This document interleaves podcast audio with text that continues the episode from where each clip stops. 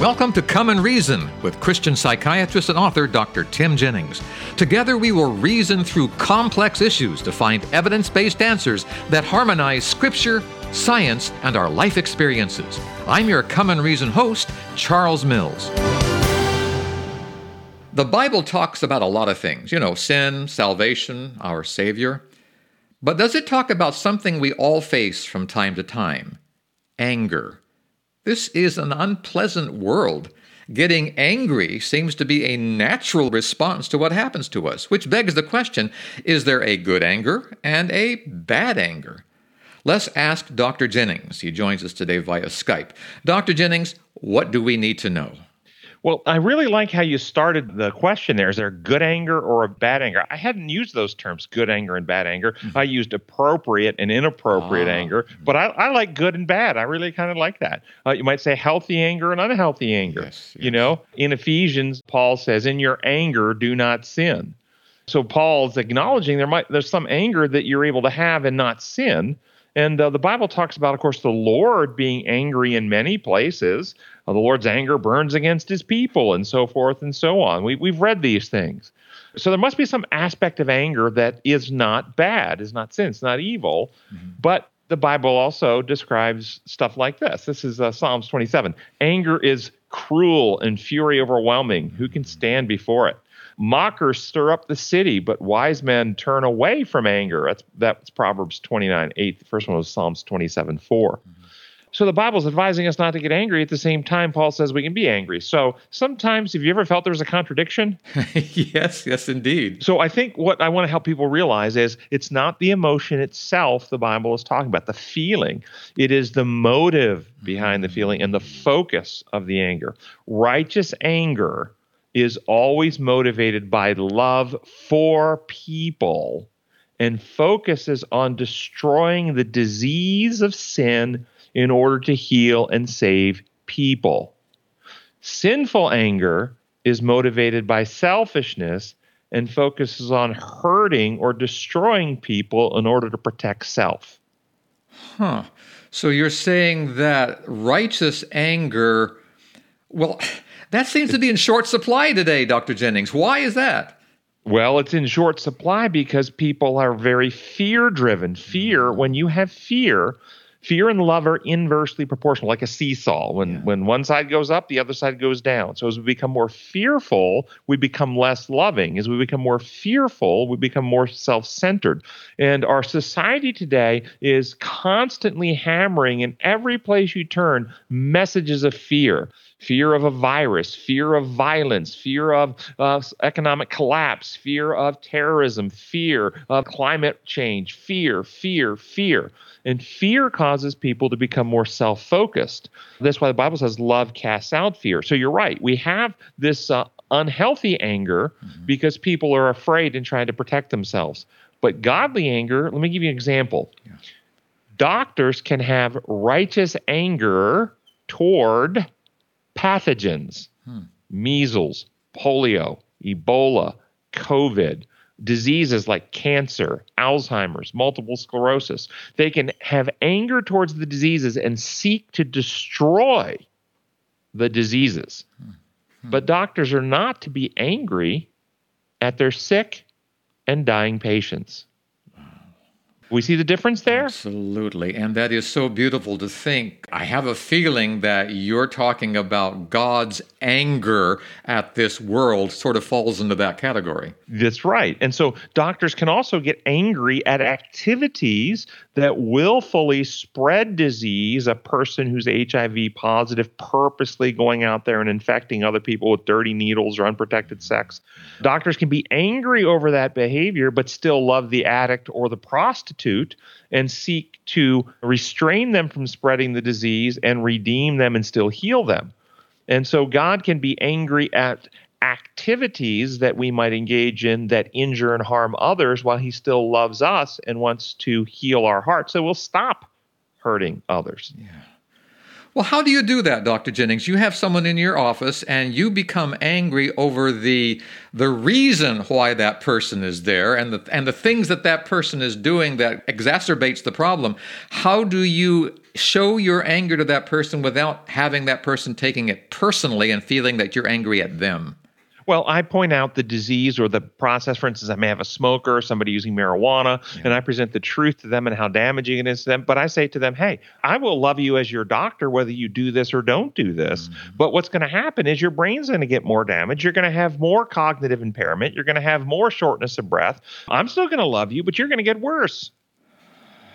You know, I see so much anger on social media these days, and I'm beginning to see why that is happening. You, the fear is, is driving it, and the, and the, fear drives selfishness. And, and we try to wade into these arguments that are happening on Facebook and show our righteous anger, what we believe to be righteous anger. Now, if you have a child and your child is involved in something destructive to themselves, mm-hmm. like doing drugs or something, and you intervene and intervene and intervene, but they keep rejecting and they're getting worse and worse and worse. Do you get angry at the child? You still love the child, but eventually you get angry at their refusal yeah, yeah, yeah. to be healed. Yeah, yeah. Okay. And so this is the anger of God as well. He gets angry because we won't let him heal us. And so Jesus expresses this anger in Mark chapter 3. This is a quote starting verse 5. It says, He looked around them in anger and deeply distressed at their stubborn hearts. Mm. So when they harden their hearts and won't let him heal them, when he can, if you would just let me, I can heal you. It, it makes him angry that that they restrain the outflow of his love that would restore and heal them. He loves them so much he's angry that he's losing them. Do you follow the point there? I do. And that is that righteous anger. That is others centered anger. Right. And so let, that's the righteous anger. Mm-hmm. Let's talk about the unrighteous or the bad or the destructive, what we call selfish anger. Yes. It's motivated not by love for others, not to seek to heal and to cure, but it's motivated by selfishness. Something has been done wrong to us. And so it's we're angry at not getting our own way. We're angry at having our ideas challenged or refuted. We're angry at having our projects and pursuits interfered with. We're angry at having our self advancement thwarted or our name maligned. We're angry at being assaulted, injured, or robbed. We're angry at having been embarrassed have anger of envy. Someone is getting something that we think we deserve. Mm-hmm. We have anger of perceived unfairness. Someone else has an opportunity that we don't have. We're angry when someone questions our authority, disobeys, or respects us. We're angry when we haven't lived up to family standards of some kind or expectations put on us. Do you see? I've gone down a long list here. Yeah. But do you see this type of anger is infecting our entire world and it is justified. It's being justified. People are taking this anger and they're taking it out into the community and they're taking it into the highways and byways of communication and they're recruiting more and more people to join them in this type of anger, which only is destructive to their characters. And that type of anger, it seems to me, always is looking for a scapegoat. It might be the Jewish nation, it might be Muslims, it might be Christians, it might be atheists.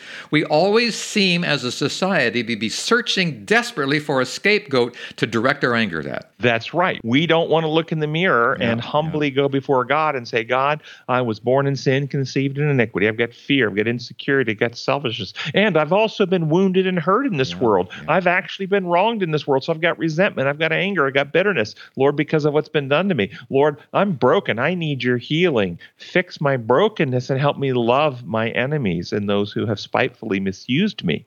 See, that I'm angry at this disease of sin that's hurting me and the people who've hurt me. That's not what you hear in the movements in society today.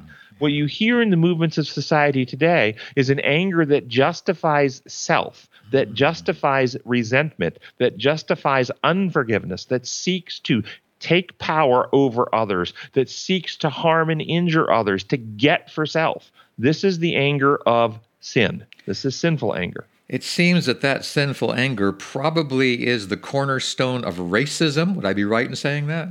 You're exactly right, which is rooted in selfishness. Selfishness, yeah, yeah, yeah. Yep, which is rooted in fear fear and selfishness. They go hand in hand. More fear more selfishness. And then that we look for the scapegoat. And sometimes as you said it can be religious like against the jews or against the muslims. Mm-hmm. but often it can be race related or national related we make a scapegoat of the communists or we make a scapegoat of somebody who has a different skin color than us Okay, so we have someone listening to the program right now who is hearing you and saying, "Okay, Dr. Jennings, I I think you're right and I believe I have that kind of sinful anger and I want to put blame and scapegoats and everything like that. What do I do?" Can you tell them what to do?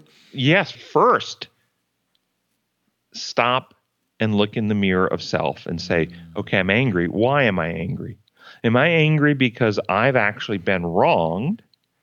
And if so, then that needs to be taken to God and asking God to give you a heart of forgiveness. Forgiveness, there's a lot of myths. We've got shows on that. You can check our website on it because there's a lot of myths about forgiveness, and people often won't forgive because they think if they forgive, it makes them more vulnerable. The person gets away with it. These are all myths. Forgiveness is about you being freed from bitterness and anger. It's about you letting go of a desire for retaliation. But you have to look and inquire why am I angry? And then in love, if someone has hurt you, your goal is to free yourself from the bitterness and the pain mm. that is infecting you.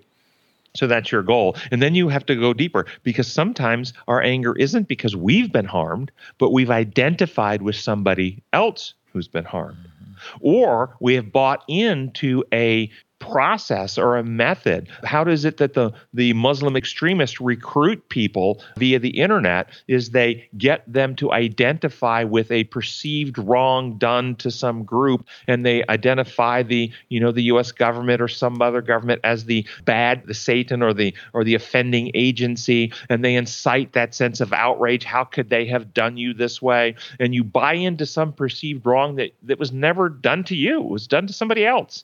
And this is how recruitments happen, and people get sucked into destructive pathways. And sometimes there is a real outrage. Yeah. Sometimes there is a real objective person who's been done wrong, and we see it on the news, but then that is utilized to incite others who weren't directly wrong to joining into the process because they now are angry at what was done to somebody else.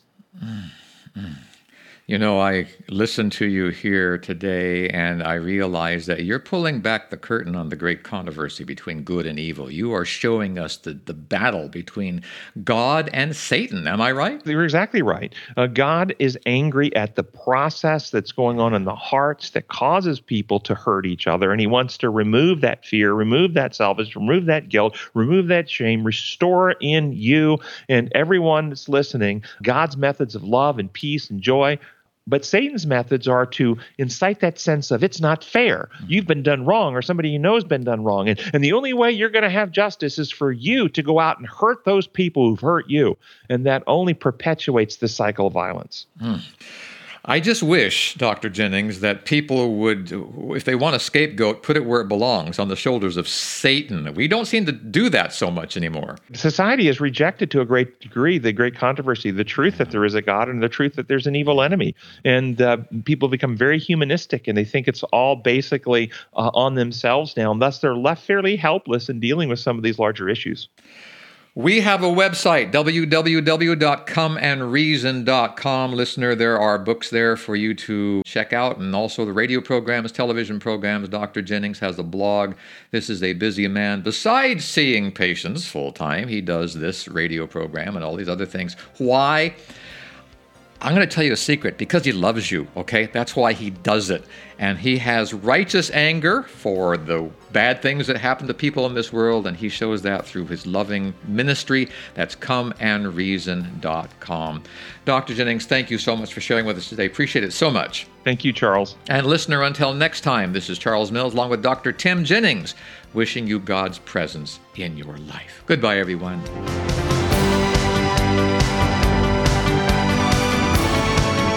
Thank you for spending time with us today. To continue the journey, I urge you to visit comeandreason.com. Here you'll find many excellent resources to help you gain a deeper understanding of the God we all love and serve. That's at comeandreason.com. This is Charles Mills, along with Dr. Tim Jennings, inviting you to join us the next time we come and reason together.